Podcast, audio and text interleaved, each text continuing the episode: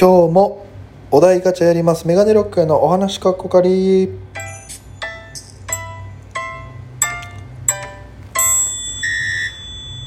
ぽいぽいメガネロックです。よろしくお願いします。この番組はえ毎日配信でやっております。アプリでお聞きの方は番組をクリップそれ以外の方もハートニコちゃんネギタップよろしくお願いいたします。ということで、えー今日はですね早速ですがお題ガチャからこちらのお題をやっていきたいと思います。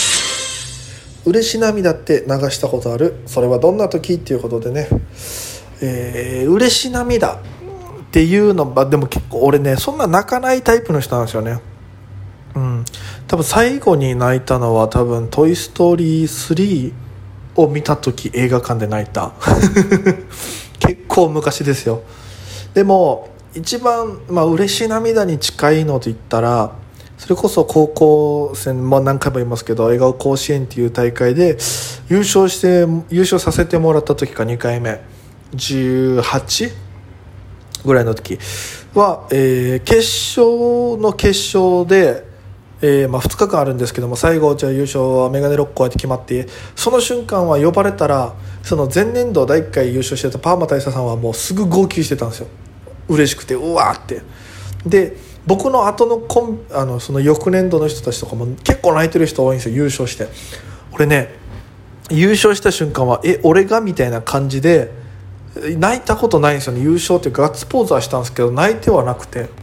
でやっぱでもあの時泣くのが正解なんだろうなと思いながらもね。で、まあ、泣くこともないからそのまま、え大会終わって。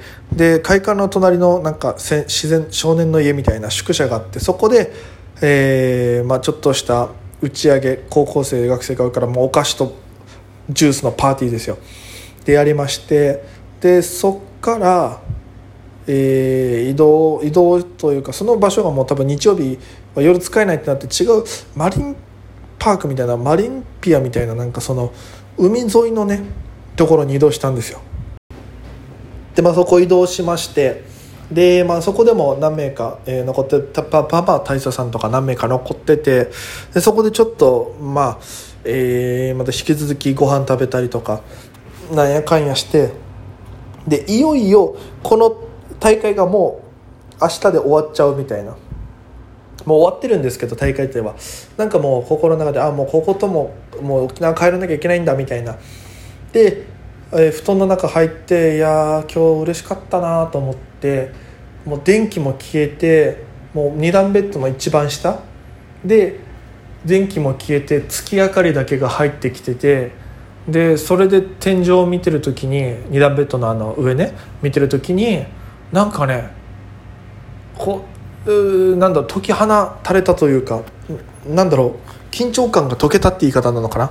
なんかふわーってな気持ちが軽くなってきてね楽になってきてその瞬間なんかツーって涙出てきたんですよね。ああよかったみたいな。これでまだ俺お笑い続けられるんだと思って。1年間頑張ってきてよかった。この日のために頑張ってきてよかったと思ったらなんか涙が出てきてね。泣こうと思ってるわけじゃないし別に話するわけじゃないんですよ。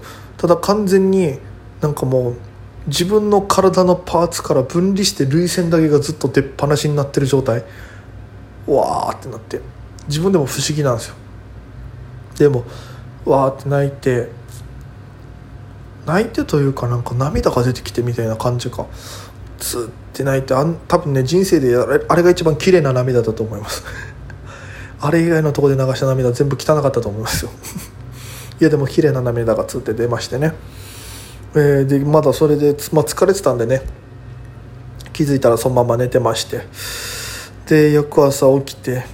で、えー皆さんと朝日を浴びて、えー朝食をとって帰るという、えーことがあったんですけども。